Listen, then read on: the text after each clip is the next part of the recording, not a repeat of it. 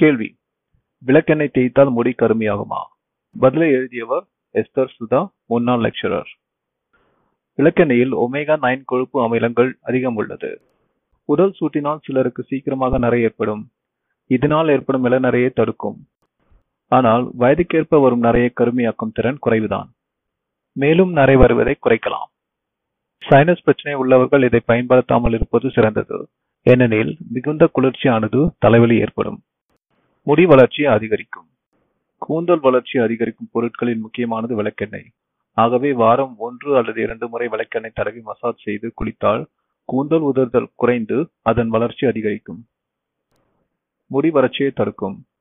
உங்களுக்கு முடி அதிக வறட்சியுடன் இருந்தால் வாரம் ஒரு முறை விளக்கெண்ணெய் மசாஜ் குளியல் எடுங்கள்.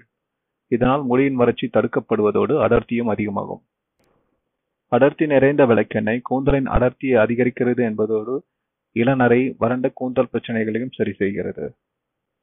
பயன்படுத்தும் முறை: விளக்கெண்ணெய் பிளஸ் ஆலிவ் எண்ணெய் பிளஸ் தேங்காய் எண்ணெய் எல்லாவற்றிலும் இரண்டு ஸ்பூன் கலந்து டபுள் பாய்லர் மெத்தடில் சூடு செய்து தேய்த்து இருபது இருபது நிமிடத்தில் சேக்காய் தேய்த்து கழுவுவோம். இந்த முறை நான் பின்பற்றியது. டபுள் பாய்லர் மெத்தட்: ஒரு பாத்திரத்தில் சிறிதளவு நீர் ஊற்றி சூடு செய்துவிட்டு அதில் மிதக்குமாறு எண்ணெய் கிண்ணத்தை வைக்குவோம். சிறிது எண்ணெய் சூடு ஏறிய பின்னர் இளஞ்சூட்டில் தலையில் தடவலாம். நன்றி. வணக்கம், நான் வசுமதி.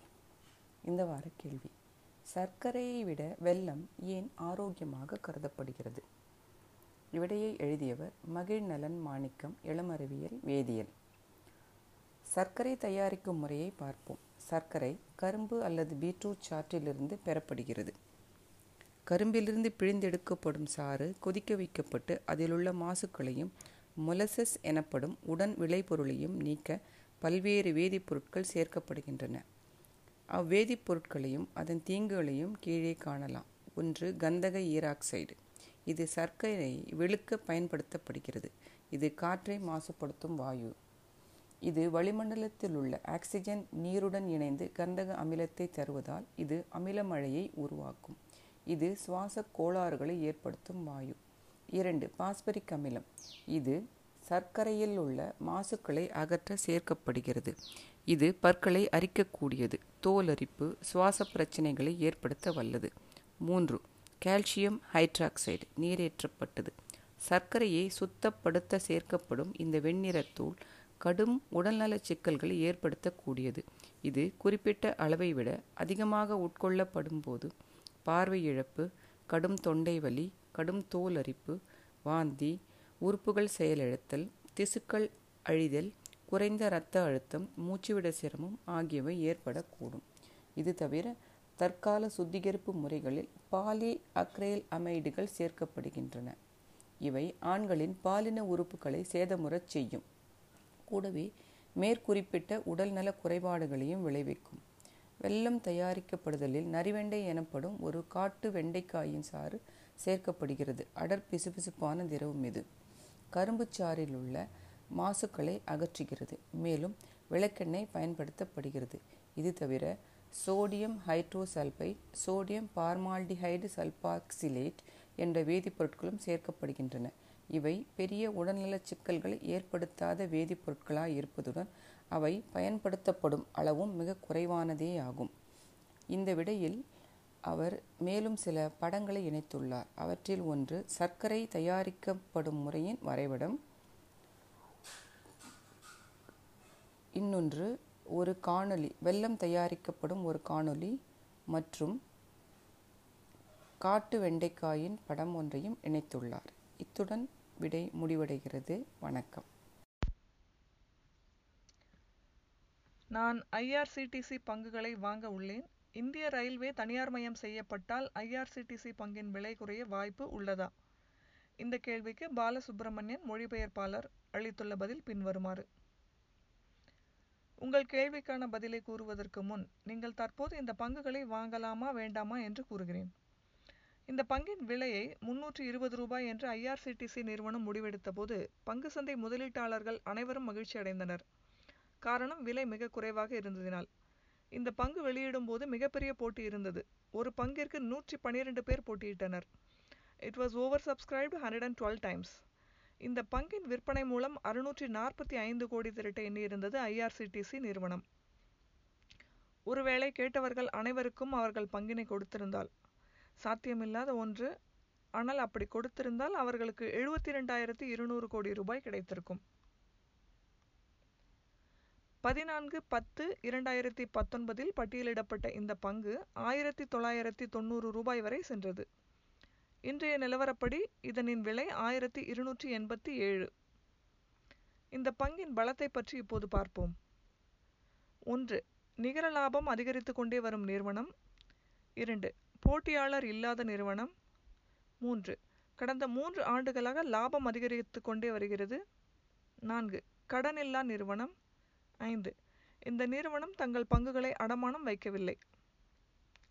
இப்போது பலகீனத்தை பார்க்கலாம். ஒன்று, பரஸ்பர நிதி நிறுவனங்கள் ஐஆர்சிடிசியில் தங்கள் முதலீட்டை குறைத்துள்ளது. இரண்டு, கடந்த நாற்பத்தி ஐந்து நாட்களாக லாபம் என்று எதுவுமே இல்லை. மூன்று, பிஇ நாற்பதுக்கு மேல் உள்ளது. இன்றைய வர்த்தக முடிவில் இந்த பங்கின் விலை ரூபாய் ஆயிரத்தி இருநூற்றி எண்பத்தி ஏழு. இந்த பங்கை இந்த விலையிலேயே வாங்க வேண்டாம். கூடிய விரைவில் மூன்று இலக்க தொகைக்கு கிடைக்கும். Below thousand rupees. அப்போது வாங்கிக் கொள்ளலாம் என்று பங்கு சந்தை நிபுணர்கள் கூறுகின்றனர். வாங்குவதும் வாங்காததும் உங்கள் தனிப்பட்ட முடிவு. மே மாதம் முடிவதற்குள் பங்கு சந்தை மார்ச் மாதம் எங்கு சென்றதோ அந்த அளவை எட்டும் என்று கணிக்கின்றனர். ஆதலினால் பாதுகாப்பாக உங்கள் நிதி ஆலோசகரிடம் பேசி அதற்கு பின்னால் இந்த பங்கை வாங்குங்கள். ரயில்வே துறையை முழுவதுமாக தனியார் மயமாக்க வாய்ப்பில்லை. நான்கைந்து முக்கிய தடங்களை வேண்டுமானால் தனியாருக்கு கொடுக்கலாம். ஆனால் மொத்த ரயில்வே துறையை தனியாருக்கு கொடுக்க வாய்ப்பு என்பது இல்லவே இல்லை என்று முடித்திருக்கிறார். ஒரு நபரை அழகாக காட்டுவது எது என்ற கேள்விக்கு எபனேசர் எலிசபெத் ஆசிரியை பதிலளித்துள்ளார். ஆணாக இருந்தால் ஸ்லீவ் ரோல் பண்ணியிருக்கும் விதத்தில் இருக்கும் ஒரு நேர்த்தி, சும்மா கச்சா முச்சா இல்லாமல் நீட்டாக பண்ணியிருக்கணும். காலணி கண்டிப்பாக இது ரொம்ப முக்கியம். ட்ரிம் பண்ணியிருக்கும் விதம் இதுவும் நீட்டாக இருக்கணும். வாலெட், அதில் பணத்தை வைத்திருக்கும் முறை, சும்மா சுருட்டி வைக்காமல் பணத்தை மடக்கி வைக்காமல் நேராக வைத்திருத்தலே ஒருவித அழகுதான் ஆண்களுக்கு. அப்புறம் பெல்ட், அது கூட கண்டிப்பாக அவசியமில்லை. தொப்பை இல்லாமல் டக்கின் பண்ணி பெல்ட் அணியாமல் இருந்தாலும் நல்லா அழகாகத்தான் இருக்கும். பார்வை, இது ரொம்ப முக்கியம். நேராக பார்க்கணும். அப்படி பேசிக்கொண்டே இருக்கையில் அப்பப்போ தாடியை தடவி விட்டாலும் கொஞ்சம் ரசிக்கிற மாதிரி தான் இருக்கும். இதெல்லாம் விட முக்கியம் ஒரு பெண் எதிர் நின்று பேசுகையில் ஒரு அடிக்கு அதிகமான இடைவெளி விட்டு நிற்பது. அது இன்னும் மரியாதையை அதிகரிக்கும். பெண்களின் பார்வையில் அதுவும் ஒருவித அழகுதான். பொறுப்புணர்வு, ஊரில் எல்லாம் பக்கத்து வீட்டு கல்யாணத்தை தான் வீட்டு கல்யாணமாக நினச்சி சோறு வைக்கிற பசங்க எல்லாம் ரொம்ப அழகாக தெரிகிறாங்க. மண்வாசம் கலந்த பேச்சு, அது ஒரு அழகுதான். ஊர் பாசம் நாக்கில் ஒட்டி இருக்கும் பசங்களை பார்த்தால் இன்னும் ஒருபடி அழகாக என் கண்ணுக்கு தெரிகிறாங்க. வாசனை திரவியம், ரொம்ப ஹாட்டாக ஹிருத்திக் ரோஷன் அளவுக்கு எல்லாம் ட்ரை பண்ணுறது நம்ம ஊர் பசங்களுக்கு எடுக்கலை. நார்மலாக மீடியமான ஒரு வாசனை திரவியமே அழகுதான். அழகுக்கும் வாசத்திற்கும் என்ன சம்பந்தம் என்று கேட்கலாம். ஏதோ இருக்குது, என்னன்னு தெரியல. நகம், கிளீனாக நீட்டாக வெட்டப்பட்ட நகம். கைவளையம், அதான் நம்ம கௌதம் மேனன் கையில் இருக்குமே அந்த காப்பு. புன்னகை, இது இல்லாத முகங்களில் அழகு இருப்பதாக எனக்கு தோன்றவில்லை. இளம் வாலிபர்களாக இருந்தால் லூஸாக டையை கட்டி ஃபார்மல் ஷர்ட் ஃபார்மல் ஷூஸ் நல்லா இருக்கும். ஏனோ தெரியாது, இந்த ஸ்டைல் பிடிக்கும். கேஷுவல் என்றால் லோஹிப் ஜீன், ஒரு பிராண்டட் டிஷர்ட், ஒரு ஷூ. இந்த வயசு பசங்களுக்கு அது அழகு. மாலில் அரை ட்ரௌசருடன் சுற்றிக்கிட்டு இருக்கிறத விட ஊருக்கு வந்து கைலி கட்டி பார்க்கையில் நல்லா தான் இருக்காங்க. அதுவும் நம்ம ஊர் கலருக்கும் இந்த வேட்டி சட்டைக்கும் அடி தூள். பொங்கல், அந்த ஒரு நாள் வந்தால் போதும், நம்ம பக்கத்து விட்ட பையன் கூட அழகாக தெரிகிறான்ப்பா. அந்த வேஷ்டி சட்டையில் அப்படி என்ன தான் இருக்கோ எனக்கே தெரியல. நோட், பக்கத்து வீட்டு பையன் நாலாம் வகுப்பு படிக்கிறான். அம்மா கூட அரவை மில்லுக்கு மாவு அரைக்க வரும் பசங்க எல்லாம் அழகோ அழகு. ஐம்பது கிலோ இருந்துட்டு புல்லட் எல்லாம் ஓட்டாதீங்க ப்ளீஸ், நிஜமாவே நல்லா இல்லை.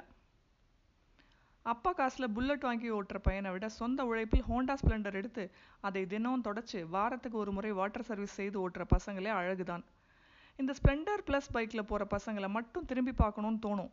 பைக்கை க்ளீனாக வச்சுருக்கும் பசங்க அழகுதான். அதில் சும்மா கொய்யாமையான அர்த்தமே இல்லாமல் பந்தாவுக்கு எதனையாச்சும் எழுதி வைக்காமல் இருந்தால் இன்னும் அழகுதான். அப்புறம் நம்ம ஆர்எக்ஸ் ஹண்ட்ரட் பைக்கில் வேஷ்டி கட்டி வந்தால் கொள்ளை அழகு. கருப்பு நிற பல்சர் பைக்கில் கொஞ்சம் நல்ல ஹைட் அண்ட் வெயிட்டோட ஆர்ம்ஸ் தெரியுமாறு காலர் வைத்த கருப்பு நிற டிஷர்ட்டில் உலா வரும் ஆண் மகன்களும் அழகுதான். ஒல்லியா இருக்கும் பசங்க டியோ ஓட்டினாலே அழகுதான். வயதானவர்களாக இருந்தால் டை அடிக்காத முடியும் ஒரு track suit, T shirt and shoe அதில் அழகாக இருக்காங்க. பெண்களை பற்றி கண் தான், வேற என்ன? பெண்களின் மிகப்பெரிய அழகே கண்தான், அதை மிஞ்சிய அழகில்லை. அதில் ஒரு இரக்கம் நிறைந்த பார்வை, உதட்டோறும் ஒரு மலர துடிக்கும் மொட்டு போன்ற இரு சிறு புன்னகை, அடர்த்தியாக ட்ரிம் செய்யப்பட்ட புருவம், பைக்கை ஓட்டும் விதம், காலை சும்மா ரோட்டோடு உரசாமல் ஸ்டெடியா ஓட்டினாலே அழகுதான். பூ மீது விருப்பமில்லை, ஆனாலும் நம்மை ம மதுரை மல்லி வைத்து கொஞ்சம் ஹோம்லி லுக்கில் வந்தால் அழகோ அழகு. கூலர் அது உபயோகிக்கும் பெண்கள் என் பார்வைக்கு அழகாக தெரிவாங்க. டிபியை ஒப்பிட வேண்டாம், அது ஓசி கண்ணாடி, ஃபோட்டோ எடுக்க மட்டும் கடனாக வாங்கினது. இன்னும் நிறைய இருக்குது. பெண்கள் அழகை வேறு யாராவது எழுதட்டுமே, நாம் வாசிப்போம் என்று முடித்திருக்கிறார்.